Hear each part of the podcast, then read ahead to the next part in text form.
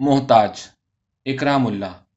ہر روز پہر دن چڑھے تک فتو اور بخشو نورا کے پیچھے پیچھے ایک ہی لاٹھی کو مضبوطی سے پکڑے، شہر کی گلیوں اور سڑکوں پہ پاؤں سے راہ ٹٹولتے، آہستہ آہستہ چلتے اور زور زور سے گاتے، جامع مسجد کی سیڑھیوں پر آن پہنچتے۔ سیڑھیاں شروع ہونے سے پہلے دائیں ہاتھ چھوٹے سے ستون کے ساتھ موٹا تازہ بخشو ٹیک لگا کے سڑک کی جانب منہ کر کے دھم سے آلتی پالتی مار کے بیٹھ جاتا۔ اس کے بائیں گھٹنے کے پاس فتو بیٹھ جاتا، نورا ان کے گھٹنوں تلے لاٹھی لٹا کے اور سلور کا پیالہ ان کے سامنے رکھ کے ذرا پرے زمین پر دری بچھا کے بیٹھے، پیتل کے ہمام میں گرما گرم چائے بیچنے والے کے پاس چائے لینے چلی جاتی۔ ٹپ ٹپ کر کے ٹانگے گزرتے رہتے ٹوں ٹوں کرتی، موٹریں دھول اڑاتی، آگے بڑھتی رہتی۔ جوان مضبوط قدموں کی چاپ، شڑپ شڑپ کرتے بوڑھے، پاؤں میں اڑ سے ہوئے کھوسڑوں کی آواز۔ اسکول جاتے ہوئے بچوں کے چہچہے، ہر شور ان کے کانوں کی چھلنی سے چھن کے گزرتا رہتا اور ان کے کان چھنن سے پیالے میں سکہ گرنے کی آواز کے انتظار میں لگے رہتے۔ جامع مسجد کی سیڑھیوں پر فقیروں کا ایک ہجوم کا ہجوم سارا دن اپنی اپنی قسمت کے انتظار میں جمع رہتا۔ کوئی پاس سے گزرنے والے سے ایک ذاتی سی درخواست کر کے خاموش ہو جاتا۔ کئی راہگیروں کو تاک تاک کے چند قدموں تک ان کے پیچھے لپکتے چلے جاتے۔ اور پھر واپس سیڑھیوں کے قریب لوٹ آتے۔ کوئی محض تصویر التجا بنا کھڑا ہر کسی کے سامنے پیالہ بڑھا دیتا۔ کوئی ریکارڈ کی پھنسی ہوئی سوئی کی طرح ایک ہی ناتیہ مصرا بار بار دہرایا جاتا۔ کوئی آیات قرآنی کی طرز پر کچھ اناپ شناپ نہایت خوشو و خضو سے قرت کیے جاتا۔ کچھ مانگنے سے بے نیاز، ٹانگ پہ ٹانگ دھرے، آرام سے سیڑھیوں پر بیٹھے اپنے چیتڑے سی رہے ہوتے۔ اور کچھ اپنے تار تار بدرنگ کمبل اور بدحیت گودڑیاں زینے کی دیوار پہ سوکھنے کے لیے ڈال کے بیٹھے اونگتے رہتے۔ اس سارے ہنگامے میں فتو اور بخشو پھیپڑے پھلا پھلا کے، دے جایا راہ خدا، تیرا مولا بوٹا لاوے گا، کی صدا اس زور سے لگاتے کہ سارے فقیروں پر چھا جاتے۔ چائے وغیرہ پی پلا کے نورا بخشو کے دائیں گھٹنے سے گھٹنا ملا کے بیٹھ جاتی اور شاید ان کا دل رکھنے کے لیے بعض وقت ان کی آواز میں آواز ملا دیتی۔ بخشو ان دونوں کے درمیان بڑے اعتماد اور ٹھاٹ سے متمکن ہوتا۔ اس کا چوڑا سینہ لاپرواہی سے ہر وقت کھلا رہتا۔ اس پر سیاہ و سفید بالوں کی ایک گھنی جھاڑی سی اگی ہوئی تھی، جو اس کی بے ترتیبی سے اگے ہوئے داڑھی کے بالوں کے ذریعے اس کی آنکھوں کی ان گہری گہری کھوڑوں تک پھیلی ہوئی تھی، جن میں سے سرخ سرخ گوشت کی ننی ننی سی پھانکیں ہر وقت نظر آتی رہتی سر پر کھچڑی بالوں کا ایک جنگل تھا۔ وہ اپنی بھینسے جیسی موٹی گردن ہر وقت اس لیے موڑے رکھتا تاکہ پیالہ کان کے فوکس میں رہے۔ فتو ادھیڑ عمر کا دبلا سا آدمی تھا۔ لباس میں اپنے طور پر کرینے کا خیال رکھتا۔ سر پر رومی ٹوپی جس کا رنگ کسی زمانے میں سرخ رہا ہوگا۔ لیکن اب میل کے ہاتھوں سیاہ پڑ چکا تھا۔ بند گلے کا کوٹ پہنتا جس کے اصل رنگ کے متعلق اب پیبندوں کی وجہ سے کچھ کہنا مشکل تھا۔ لیکن قسمہ قسم کے بٹن تمام کے تمام سلیقے سے بند رہتے۔ اس کے نیلے مردنی چھائے ہوئے چہرے پر سنگ مرمر کی طرح سفید پھولی پھولی آنکھیں یوں ہی بلا مقصد ہلکے ہلکے ادھر ادھر گھومتی رہتی۔ اس کی صرف تھوڑی پر بال تھے، جو نیچے جا کے بکرے کی داڑھی کی طرح اندر کی جانب مڑ گئے تھے۔ ان تینوں کی یہ جگہ مخصوص تھی۔ اگر کبھی کسی نے اس پر قبضہ جمانے کی کوشش کی بھی، تو اندھوں کی لٹھ اور نورا کی تابڑ توڑ فوش گالیوں کے سامنے پسپائی کے سوا چارہ نہ رہا۔ جب پیالے سے چھن کی آواز ابھرتی تو بخشو ہاتھ بڑھا کے سکہ نکال لیتا اور نورا کی ران پر سے ہاتھ پھیلاتا ہوا اس کی مٹھی میں دبا دیتا اور ہلکی سی چٹکی لے لیتا۔ فتو سدا بند کر کے بے قراری سے بخشو کی جانب جھک کے پوچھتا، کیا تھا؟ وہ نہ بتاتا تو پیچھے سے نورا کا پلو کھینچتا۔ کیوں ری؟ بتا تو صحیح کیا تھا؟ دس پیسے تھے اور تیرا سر تھا۔ وہ کچھ یقین کرتے ہوئے، کچھ نہ کرتے ہوئے کہتا اچھا دس ہی پیسے تھے؟ آواز تو چونی کی طرح تھی۔ بخشو فیصلہ کن انداز میں کہتا چونی والے زمانے گئے، آج کل کوئی دس ہی پیسے دے دے تو بہت ہے بخشو اور فتو کئی برسوں سے اکٹھے رہتے چلے آ رہے تھے۔ انہوں نے شہر کے گندے نالے کے کنارے پر ٹیڑھی میڑھی لکڑیاں کھڑی کر کے اس پر زنگ آلود ٹین کی چھت ڈالی ہوئی تھی اور اسی ٹین کی چار دیواری بنا کے اس میں ٹین ہی کا ایک دروازہ لگا لیا تھا۔ ان کی جھوپڑی بڑی محفوظ جگہ پر تھی۔ نہ کمیٹی والے جھگڑا کرتے، نہ کوئی مالک کرائے کا تقاضا کرتا، نہ کوئی اور انہیں بے دخل کر کے جگہ پر قبضہ کرنے کا خواہش مند ہو سکتا تھا۔ بس ایک بو کی قباہت تھی، لیکن آہستہ آہستہ ان کی ناکوں نے بو سے پوری پوری مصالحت کر لی تھی۔ دور شہر میں جگمگاتی روشنیاں یہاں سے تارا تارا سی نظر آتی اندھیرے اور خاموشی میں ڈوبی تنہا جھوپڑی تک شہر کے ہنگاموں کا شور اس طرح پہنچتا جیسے کسی دوسری دنیا سے آ رہا ہو۔ کبھی کوئی کار موڑ مڑتی تو لہجہ بھر کے لیے اس پر بجلی سی گرتی اور امٹتی روشنیوں کے سیلاب میں ایک داغ ابھر کے پھر اندھیروں میں کھو جاتا۔ تقریباً سال بھر پہلے نورا دو تین خاوند بھگتا کے گلیوں بازاروں میں قسمت آزما کے اب ڈھلتی عمر کے پیش نظر خاوندوں اور گاہکوں سے مایوس ہو کے گدا گری پر مجبور ہو گئی اور جامع مسجد کی سیڑھیوں پر چلی آئی۔ اسے بڑی شدت سے احساس ہو رہا تھا کہ کاش اس کے کوئی اولاد ہوتی تو آج جب اس کے ناز و ادا کی کاٹ ختم ہو چکی تھی اشبا و غمزہ مذہقہ خیز بن چکے تھے، تو وہ اس کے کام آتی۔ اس نے اولاد کے لیے کیا کیا جتن نہ کیے تھے۔ مزاروں پر منتیں مانی، پیروں سے تعویز لیے ٹونے کرائے ٹوٹ کے برتے، مگر سب بیکار۔ اس کی کوک اتنی آبیاری کے باوجود نہ ہری ہونی تھی، نہ ہوئی۔ گاہکوں سے اٹھلا اٹھلا کے پیسے کھینچنے والی کے لیے اب دستے سوال دراز کرنا مشکل ہو رہا تھا۔ اس نے جرت کر کے کئی بار ہاتھ بڑھا کے آواز بھی لگائی، مگر کوئی دل پسید نہ سکا۔ وہ نہ تو اپاہج تھی، نہ بیمار اور نہ ہی جوان۔ اپاہجی اور بیماری جو اس کے پہلے دھندے کے لیے عیب تھے، اس کے موجودہ کاروبار کے لیے ایک بہت بڑا سہارا ثابت ہوئے۔ پہلے جوانی اسے ہاتھ سے پکڑ کے بازار میں لے آئی اور بیچ مجدھار چھوڑ کے چلتی بنی تھی۔ اور آج صحت نے اس کے پیٹ پر کس کے لات ماری تھی۔ وہ حیران تھی کہ قدرت کی بھی عجب ستم ظریفیاں ہوتی ہیں۔ کوئی چیز زندگی کے ڈھرے پر دھپ سے مستقل بیٹھتی ہی نہیں۔ کل کی نعمت آج لانت بن کے رہ گئی ہے۔ جوان لڑکیاں بھاگم بھاگ خیرات اکٹھی کر رہی تھیں۔ اندھے فتو اور بخشو کے پیالے میں سکے گر رہے تھے۔ اس کی ننی ننی غلیز آنکھوں میں نئی سوچ کی ایک چمک سی پیدا ہوئی۔ وہ چپکے سے آ کے بخشو کے قریب زمین پر اکڑوں بیٹھ گئی۔ قمیض کے اندر غار جیسی جیب میں سکہ لڑکاتے ہوئے بخشو کو احساس ہوا کہ کوئی اس کے پاس بیٹھا ہے۔ وہ سمجھا کہ کوئی فقیر اس کے قریب اڈا جما رہا ہے۔ اپنی مناپلی ختم ہونے کے خطرے سے بخشو غضب میں آتے ہوئے بولا، اٹھ جا یہاں سے، نہیں تو سر میں لٹ مار دوں گا۔ یہ ہماری جگہ ہے، کہیں اور جا کے بھیک مانگ۔ فتو نے حکم لگایا، چل بھائی، اپنا رستہ ناپ، یہاں ہمارے سوا کوئی اور بھیک نہیں مانگ سکتا۔ نورا نے آواز میں لجاجت پیدا کرتے ہوئے کہا، اے بھائیوں، میں کوئی فقیر تو نہیں، یوں ہی ذرا سستانے بیٹھ گئی تھی۔ پھر کھسکتے ہوئے بولی، لو، تم ناراض ہوتے ہو تو پرے ہٹ جاتی ہوں۔ فتو بخشو اس جانب سے مطمئن ہو کے پھر لہک لہک کے صدا لگانے میں مشغول ہو گئے۔ اتنے میں کوئی راہگیر ان کے پیالے کی طرف سکہ اچھال کے آگے بڑھ گیا۔ سکہ کھٹاک سے پیالے کے کنارے سے ٹکرا کے زمین پر کہیں لڑک گیا۔ بخشو نے پیالے کو خالی پایا تو جلدی جلدی زمین پر ہاتھ پھیر پھیر کے سکے کو اس طرح تلاش کرنے لگا جیسے کتا خاک پر پھینکی ہوئی ہڈی کو تھوتنی سے تلاش کرتا ہے۔ نورا نے سکہ اٹھایا شو سے پھونک مار کے صاف کیا اور بخشو کی ہتھیلی پر رکھتے ہوئے کہا، یہ لو، اٹھنی ہے۔ ارے اچھا اٹھنی تھی۔ پھر فتو کو مخاطب کر کے کہنے لگا، لو بھائی، اٹھنی ہاتھ سے نکلی جا رہی تھی۔ اس کا بھلا ہو جو اس نے اٹھا کے دے دی۔ گلا پھاڑتے پھاڑتے دونوں تھک گئے تو بخشو پاؤں سے راہ ٹٹولتے پیتل کے ہمام والے سے چائے لینے کے لیے چل پڑا۔ نورا نے جلدی سے اٹھ کے اس کا ہاتھ پکڑ لیا۔ ہائے ہائے، میں واری جاؤں، یہ کیا کر رہے ہو؟ اس طرح بغیر سہارے کے اٹھ کے چل پڑے۔ اگر کہیں دشمنوں کے چوٹ آ جائے تو کیا ہو؟ میں جو یہاں بیٹھی ہوں، مجھے بتا دیا ہوتا کہ کیا چاہیے۔ اس طرح کی ابلتی ہوئی نسوانی ہمدردی اس نے سینہ مادر سے الگ ہونے کے بعد کاہے کو دیکھی تھی۔ وہ تو انسانیت سے اپنا قرض محض چند سکوں کے چھناکے میں وصول کرنے کا عادی تھا، اور اس پر بخشو اور انسانیت دونوں مطمئن تھے۔ نسوانی ہاتھوں کا ناشنا لمس آواز کا محبت بھرا لہجہ اسے تلزز کے تلاتم میں ایک تنکے کی طرح بہا کے لے گیا۔ اس کی کھوڑوں کی گلابی پھانکیں زور زور سے پھڑپڑا رہی تھیں۔ آج پہلی مرتبہ ایک جذبہ بڑی شدت سے ان کھوڑوں کے اندر تڑپ رہا تھا کہ یہ کسی طرح بھگ سے کھل جائیں اور ہر چیز اس کے سامنے نور میں نہا جائے۔ حیران و ششدر بخشو کسی جادو نگری کے چوراہے پہ کھڑا، بھینسے کی طرح ہانپ رہا تھا۔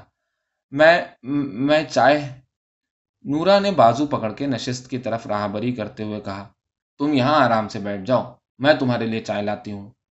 نورا اس روز رات کو بخشو اور فتو کے ہمراہ ان کی جھوپڑی میں پہنچ گئی۔ اب روز آنا مسجد کی جانب روانہ ہونے سے پہلے، نورا بڑے اہتمام سے ٹین کے دروازے کو تالا لگا کے چابی ہزار بند میں باندھ لیتی۔ شام کو واپس چلتے تو راستے میں نورا آٹا، دال وغیرہ خریدتی اور آ کے جھوپڑی کے اندر ہی ہنڈیا چڑھا دیتی۔ اس سے ایک تو جھوپڑی گرم ہو جاتی، دوسرے چراغ کا خرچ بچ رہتا۔ کھانا تیار ہو جاتا تو دونوں کو پکڑ کے چولہے کے پاس لے آتی، پیالوں میں دال ڈال کے ان کے آگے رکھ دیتی اور روٹیاں ان کے ہاتھوں میں تھما دیتی۔ وہ پہلے ہاتھ سے ٹٹول کر پیالے کے محلے وقوع سے واقف ہوتے، پھر انہیں زمین پر ٹھیک سے جما کے رکھتے اور شڑاب شڑاب کھانا شروع کر دیتے۔ کھانے کے بعد نورا انہیں دن کی آمد خرچ کا حساب بتاتی، جو کچھ بچتا اس میں سے ایک حصہ فتو کی ہتھیلی پر رکھ دیتی۔ اور اپنا اور بخشو کا حصہ خود سنبھال لیتی۔ فتو سکوں کو ٹٹول ٹٹول کے گنتا اور عموماً احتجاج کرتا۔ آج تو جمعہ تھا۔ آٹھ آٹھ آنے حصے آنے چاہیے تھے۔ یہ تو صرف چار آنے ہیں۔ نورا آواز میں مصنوعی بیچارگی پیدا کرتے ہوئے کہتی، ایک تو اسے پکا پکا کے کھلاؤ۔ پھر بے ایمانی کی تہمتیں سنو۔ میری تو قسمت ہی ایسی ہے۔ بخشو اپنی نورا پر اس طرح ظلم ہوتے دیکھ کر غصے میں آپے سے باہر ہو جاتا۔ حرام زادے ہمیں بے ایمان سمجھتا ہے، کتے، کمینے، نکل جائے یہاں سے، ابھی اپنا بستر اٹھا اور دفع ہو جا۔ فتو دوہرا ہوا، دونوں ہاتھ سامنے پھیلائے بھیگی بلی بنا، آہستہ آہستہ اپنی کھاٹ کی طرف چل پڑتا۔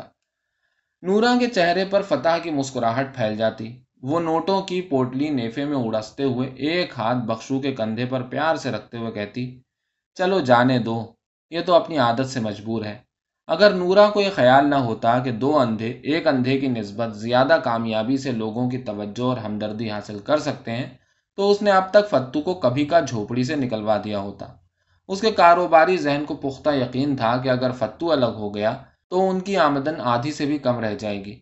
نورا اور بخشو ایک ہی چارپائی پر لحاف اوڑھ کر لیٹ جاتے۔ فتو اپنی تنہائی سینے سے لگائے بستر میں دبکا رہتا۔ ساتھ کی چارپائی سے دھیمی دھیمی خسر پسر کی میٹھی میٹھی آوازیں آتی رہتی۔ کبھی کبھی نورا کی دبی دبی ہنسی لحاف سے ابل کر اس کے کانوں میں پگھلے ہوئے سیسے کی مانند آ گرتی۔ وہ تڑپ کے لحاف اور شدت سے اپنے ارد گرد لپیٹ لیتا۔ اتنا اکیلا، یہ لحاف ہے یا قبر؟ اس کا جی چاہا کہ آج وہ بخشو سے کہہ دے کہ دیکھو بخشو، میں بہت تنہا ہوں، بہت اکیلا ہوں۔ ہم پچھلے تیس برس سے ہر چیز بانٹ کر کھا رہے ہیں۔ نورا ایک سال سے تیرے ساتھ سو رہی ہے۔ صرف ایک رات کے لیے یہ میٹھی خسر پھسر مجھے دے دے۔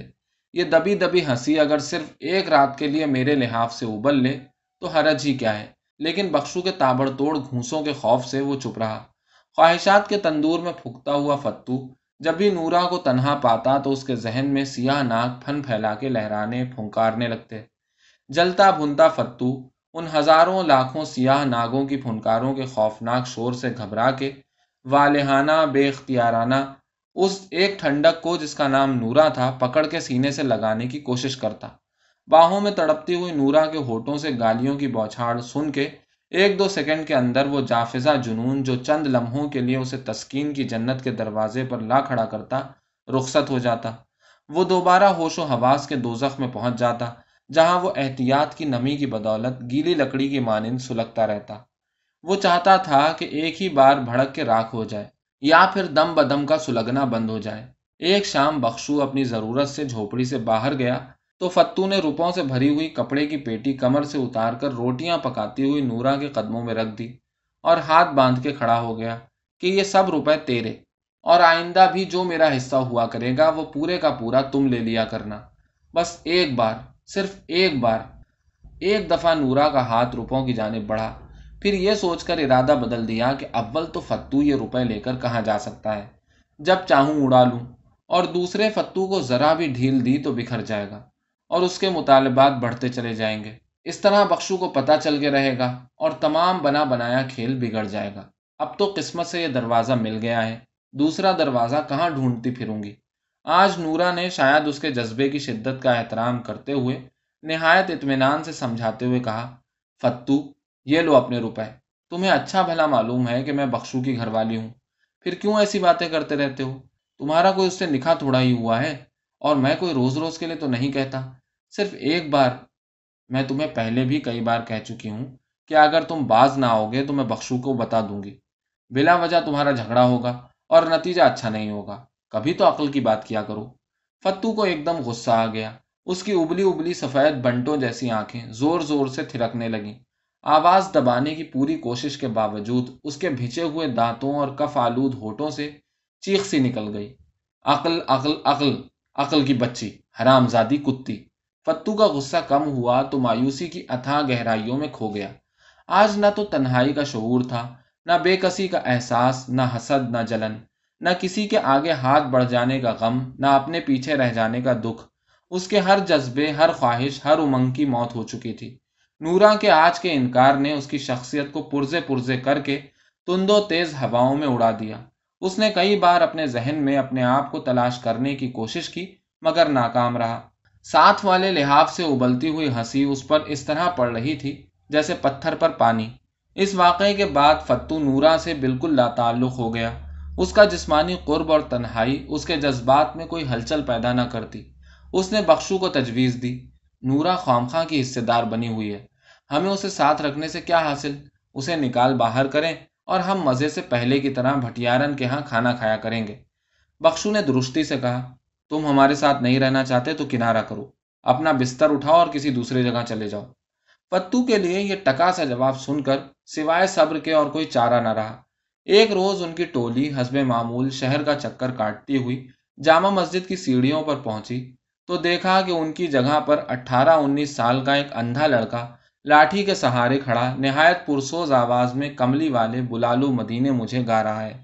پہلے بھی کبھی کبھار ایسا ہو جاتا تھا کہ کوئی بھولا بھٹکا گداگر غلطی سے ان کی جگہ پر آ بیٹھتا، تو یہ اسے فوراً بھگا دیتے۔ آج بھی بخشو نے ہانک لگائی۔ چل کھسک یہاں سے، یہ ہماری جگہ ہے۔ لڑکے نے طوطے کی طرح دائیں بائیں گردن جھلاتے ہوئے مسکرا کے کہا، جگہ تو اللہ کی ہے، تم بھی ادھر بیٹھ جاؤ۔ غصے میں بخشو کے گلے اور ماتھے کی رگیں پھول گئیں۔ لڑکے کو دھکا دیتے ہوئے بولا دفاع ہو یہاں سے، سور کے بچے کو انسانوں کی طرح سمجھایا تو بکواس کرتا ہے۔ نورا اور فتو نے بھی شور مچا مچا کے آسمان سر پر اٹھایا اور گالیوں کے تومار باندھ دیے۔ لڑکا گرتے گرتے سنبھلا اور ٹک ٹک لاٹھی ٹیکتے ہوئے سیڑھیوں کے دوسرے کنارے ستون کے پاس جا کے کھڑا ہو گیا اور پھر اونچی آواز میں ناچ چھیڑ دی۔ ان لوگوں نے جم جما کے بیٹھنے کے بعد اپنی پھٹے ڈھول جیسی آوازوں میں دے جایا راہ خدا کا دور شروع کیا۔ لڑکے کی آواز جادو جگا رہی تھی۔ راہگیر کھینچے چلے آ رہے تھے۔ وہ ایک کے بعد دوسری ناچ شروع کر دیتا۔ اس کے پیالے میں دھڑا دھڑ سکوں کی بارش ہو رہی تھی۔ گرتے ہوئے سکوں کی چھنا چھن کی آوازیں ان کے سینوں کو گولیوں کی طرح چھلنی کیے جا رہی تھی۔ دن ڈھلنے کو آیا۔ ان کے پاس دوپہر کے کھانے کے لیے بھی پیسے پورے نہیں ہو رہے تھے۔ وہ روزی پہ اس طرح زک پڑنے سے بلبلا اٹھے۔ کیا کیا جائے؟ بخشو نے کہا میں اسے جوتے مار مار کے مسجد کی سیڑھیوں سے پرے دھکیل دوں گا۔ نورا نخرے سے بولی، اس سے کیا فرق پڑے گا؟ وہ سیڑھیوں سے دور بھی ہوا تو اپنی اونچی رسیلی آواز سے لوگوں کو کھینچ لے گا۔ بخشو بولا، تو اسے بازار سے ہی نکال دو۔ فتو جھنجلا کے بولا، تو کوئی اس علاقے کا بدماش ہے جو اسے بازار سے نکال دے گا؟ زیادہ جھگڑا کریں گے تو لوگ ہم ہی کو جوتے ماریں گے۔ میرا خیال ہے ہم یہ جگہ چھوڑ دیں اور کچہری کے دروازے پر ڈیرا جما لیں۔ نورا نے کہا اس طرح مدتوں کا بھلا چنگا جمع جمایا اڈا چھوڑنا بھی تو عقل مندی نہیں۔ وہاں پہلے ہی بہت فقیر ہیں۔ خدا معلوم کوئی ڈھنگ کی جگہ ملے نہ ملے۔ نورا کو ایک دم سے سوج آئی۔ دونوں کو کندھوں سے پکڑ کے قریب لاتے ہوئے بولی، کیوں نہ ہم اسے ساتھ ملا لیں؟ بخشو اور فتو یک زبان ہو کے بولے، نہیں نہیں۔ نورا نے سمجھاتے ہوئے کہا، سنو، بے وقوف مت بنو۔ اس کے آنے سے ہماری آمدنی دگنی ہو جائے گی۔ تازہ تازہ دیہات سے آیا ہوا سیدھا سادہ لڑکا معلوم ہوتا ہے۔ اس کے پاس نہ رہنے کو ٹھکانا ہوگا، نہ کھانے کا بندوبست۔ پردیسی ہے، اندھا ہے، نئی جگہ پر تنہا کیسے گزر کرے گا؟ قدم قدم پر اسے سہارے کی ضرورت ہوگی۔ میں اسے سمجھاؤں گی تو مان جائے گا۔ ہمارا اسی میں فائدہ ہے۔ انہوں نے کہا اچھا جیسے تیری مرضی۔ اس شام نورا تینوں اندھوں کی لین ڈوری جھوپڑے کی جانب لیے جا رہی تھی۔ اس اندھے لڑکے احمد کے آنے سے ان کی آمدنی واقعی دگنی ہو گئی۔ یہ تینوں دن رات اس کی خوشامدیں کرتے اس کی ہر چھوٹی سے چھوٹی خواہش پر بچ بچ جاتے۔ احمد جو دیہات میں بالکل لاوارث تھا اور ہر جمعہ مسجد میں مولوی صاحب کے حکم پر گلا پھاڑ پھاڑ کے ناطے گاتا اور سوکھے ٹکڑوں کو ترستا یک دم خوشحال اور اہم بن گیا تھا۔ وہ اس تبدیلی پر بہت خوش اور نازاں تھا۔ احمد کے شامل ہونے کے چند دن کے اندر اندر نورا کی نظروں میں بخشو کی اہمیت کم ہونی شروع ہو گئی۔ احمد کی سریلی آواز بخشو کے طاقتور بازوؤں کی نسبت زیادہ قابل اعتماد سہارا معلوم ہونے لگا۔ وہ اب بھی مجبوراً ہر رات بخشو کے لحاف میں سوتی، مگر وہ چاہت وہ گرمی مفقود تھی۔ بخشو نے کئی بار اس کی شکایت کی، مگر وہ ہر مرتبہ طبیعت کی خرابی کا بہانہ کر کے اسے ٹال جاتی۔ اب احمد اس کی توجہ کا مرکز تھا۔ اس سے چولیں کرتی، اس کے چٹکیاں لیتی، کچوکے دے دے کر اس کے جنسی جذبات کو تیز سے تیز کرتی رہتی۔ وہ تڑپ تڑپ کے اسے لپٹتا تو پچکارتے ہوئے اسے کہتی، ابھی نہیں ابھی نہیں۔ ایک رات بخشو بے خبر سویا ہوا تھا۔ نورا نے چپکے سے سوئی ہوئی سریلی آواز کو اٹھا کے دبے پاؤں جھوپڑی کے باہر چھوڑا۔ اس کے چہرے کو دونوں ہاتھوں میں لے کر اس کا منہ چومتے ہوئے بتایا، اب ہمارے ملاپ کا وقت آ گیا ہے۔ ہم یہ شہر چھوڑ کر کہیں اور جا رہے ہیں، جہاں ہم دونوں ہوں گے۔ صرف ہم دونوں۔ ہماری کمائی یہ کیوں کھائیں؟